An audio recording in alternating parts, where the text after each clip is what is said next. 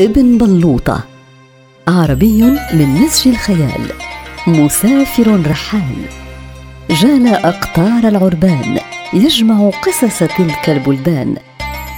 يجلس في المقهى ويمضي وقته يروي للساهرين حوله قصة من أقاصيصه. فمن عرف من السامعين المعاني المخبأة بين سطورها نال منه هدية قيمة.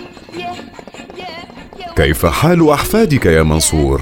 هم بخير والحمد لله يحتاجون قاد يتفرغ لمشاكلهم هي حال الأطفال دائما بينما كانت أمهم تلبسهم ثيابهم بالأمس أعطت الصغير قميصا صغيرا كان لأخيه الأكبر كريم فأصر كريم على الاحتفاظ بالأزرار دون نزعها عن القميص وما حاجته للأزرار؟ ما أراد الأزرار يا رجل؟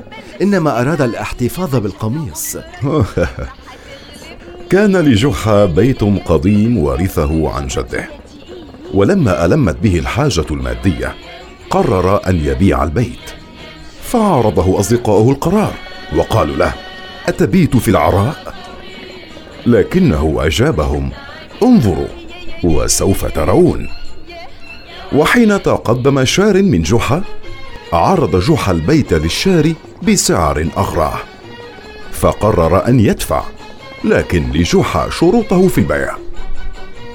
فأخذ جحا الرجل إلى غرفة النوم الجانبية وقال له هذا البيت بيت عريق وهو كان لجدي الذي أحترم وأجل ذكراه. رحمه الله. وانظر هذا المسمار في الحائط. لقد زرعه جدي رحمه الله بغية تعليق صورة أبيه عليه وقد أصر علي في وصيته ألا أنزعه من الحائط. وقال لي جدي رحمه الله من ينزع هذا المسمار تحل عليه لعنتي للأبد. أبيعك البيت بكامله دون المسمار. فأنا يوم أريد وساعة أشاء أدخل هذا البيت لأجلس أمام المسمار مستذكرا جدي رحمه الله فقبل الرجل بالاتفاق وقد غره ثمن البيت. ودون شروط جحا في صك البيع. فصار جحا لا يفارق تلك الغرفة. يزورها يوميا.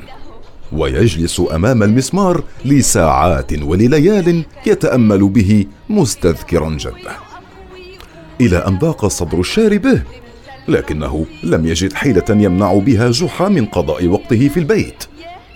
فقام وزوجته غادرا البيت إلى غير رجعه فكان لمسمار جحا مفعول لا مثيل له في إعادة البيت إليه دون إعادة المال للشاري.